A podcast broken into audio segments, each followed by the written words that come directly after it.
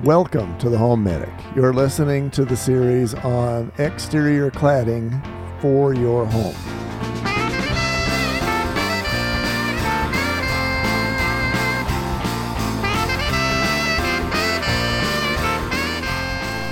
Welcome back to the Home Medic, where we help you keep your money in your wallet and your family out of the hospital. And we do that with Heidi Hansine.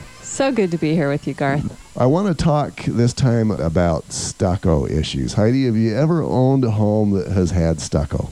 I do own a home that has stucco. So it's half brick, half stucco. In the segment on brick, we talked about how you were having great Yeah. drama. Yeah, some drama with the water gushing in the brick, between the brick and the stucco, actually. Yeah, in case the listener hasn't listened to the segment on brick, let's just summarize that one again quickly, should we? Okay, sure. So we've got the water coming out of the rain gutter, and the rain gutter breaks off and is blowing away in the wind, I guess. Anyway, the water is gushing down, hitting a fence, and the fence is ricocheting the water spout into the house directly right up between the brick and the stucco. Right at the interface between brick and stucco. Exactly, right at cl- close range. So this is one of those things you're going to want to take a look at as you look at your home is the interfaces because most of us don't just have all brick or all stucco or all siding or whatever it is. You know, there will always be interfaces, and even if you've got an all siding home, you're still going to have interfaces with windows or with hose bibs or with doors, what have you. As you're looking at your home and trying to avoid those $10,000 expenses, you're going to want to take a look at those interfaces and make sure that if you've got a scenario like Heidi has, then you're not going to get water inside your walls and then you get rot mold termites. Right. I didn't even know what interface meant, so now I'm glad to know. It's where the two surfaces join each other, correct? yeah. This segment is about stucco specifically, and to do that, we really need to cover what stucco is. Stucco is a multi layer system that is going to be, well, let's start with the framed wall that is the house itself. So you got the wood wall there. Over that goes either a particle board or a plywood, and that provides some stiffness to the wall and the structure and it's going to be what you staple the or attach the stucco to. So now you have your structure going, and that's solid, and that's great, but it's wood. Yeah. And so the problem is we need to protect the wood, or we've got the rot mold termite thing going again. exactly. So over that goes the water barrier, which is a tar paper. I've seen that when they're doing the ho- new homes. Right. And that tar paper is the only real water barrier that you have. So now we have the tar paper there. It's great. It will hopefully protect your home from all sources of water. You know, if you got water on the other side of that permanently, it's not a forever barrier, but it does provide enough protection so that you can have your house rained on, the stucco be wet, etc., and then it dries out and you still got that tar paper and it's protected your home for that hour or two. uh, yeah. Just when the rain is pouring down, right? I mean, Right. not. okay. Yeah, not like the sprinkler system that's hitting it every day and routinely soaking. So now we've got the water barrier there, but we need to protect that water barrier from the sun. Oh, okay. So the next thing we do is we put on the chicken wire or the lath, and the lath is going to hold your base coat on, the base coat of stucco. Base coat is going to be about three eighths of an inch thick, and it's basically vertical concrete. It's uh, placed up on there, and the idea is that that vertical concrete will protect your tar paper from the sun. All right. But the problem that we have now is that vertical concrete, concrete is what it is, it cracks. Exactly. So the idea is that you let it crack, and once it has hopefully finished cracking, then you're going to put a finish coat on. And so the finish coat is going to be, you know, just very thin, 32nd of an inch thin, and so it's not going to show the cracks. And it's going to cover the cracks on the base coat. What if you do have cracks? Because I know there are some cracks in my stucco. Yeah, and most stucco, pretty much all stucco, will crack. And so that is a very good question because if you look at any stucco home, you will see cracks. If those cracks are large enough that they expose your tar paper to the sun, then you got a problem. I see. If they're just hairline cracks and the sun is not likely to rot out the tar paper, then you're good. Because again, the purpose of that stucco is just to be a UV barrier to protect the tar paper. Okay, fascinating. I've always wondered driving by houses how that is done. You see the little parts of the process, but you never quite see the whole thing. Yeah, and that's a full multi-layer stucco system. Now, back in the 90s, they had what was called an EIFS. They decided to reinvent stucco.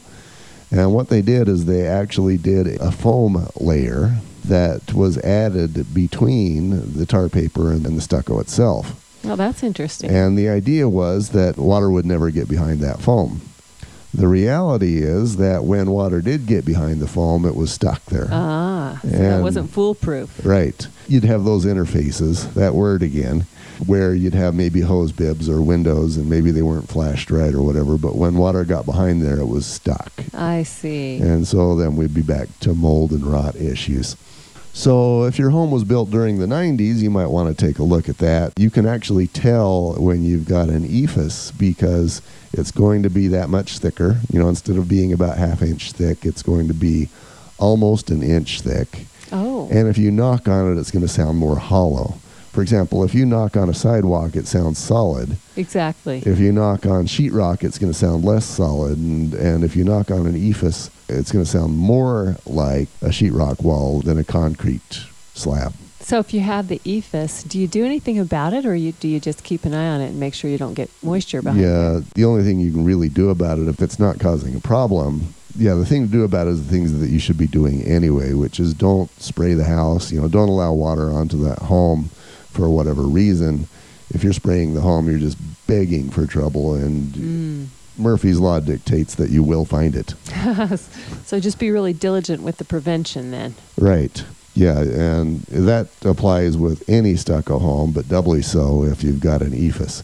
Now, EIFS did not get banned. It's still in use, and what they've done now, since about 2001, they have modified the way they installed stucco so that if you do get water behind that wall, it has the ability to weep back out at the bottom. Oh, that's good to know. So if your home was built more recently than say 2001, even if you do have EIFS, you're probably in good shape. But you'll probably want to talk to a stucco guy or a home inspector if you're concerned about that. Perfect. Great, great information. All right. Stucco does a very good job at what it's supposed to do if it's done right.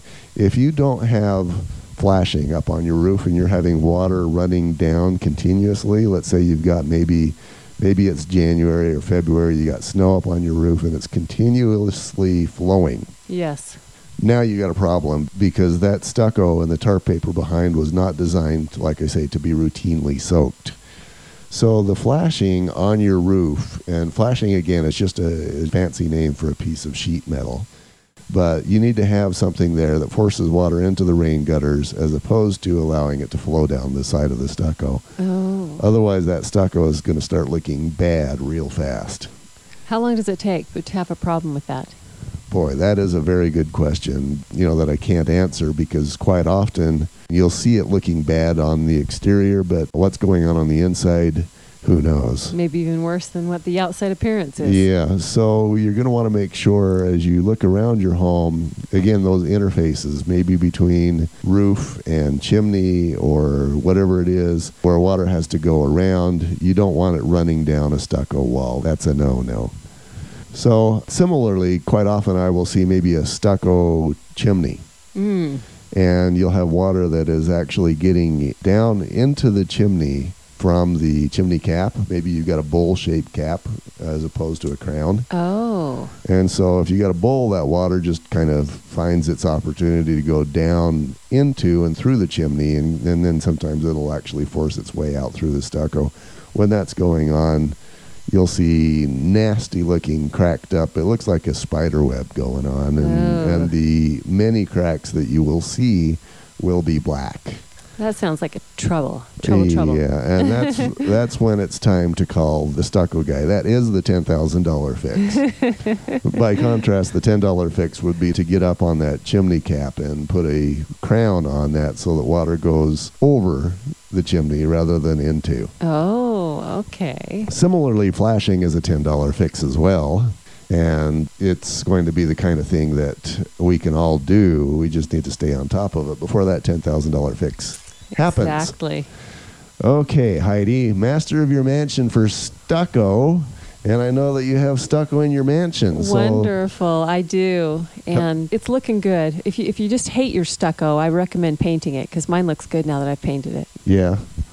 See now, now you've I'm throwing uh, you a curveball here right at the end. The paint issue, and I don't like the paint. well, it sure looks better. yeah. Okay, Heidi, master of your mansion, homemedicusa.com if you need a pro, and as always, be yourself. Everybody else is taken.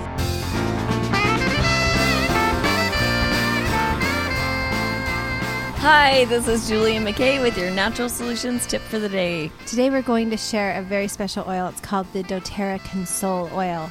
And this is an amazing, amazing solution if you're having feelings of sadness or you need comfort or hope.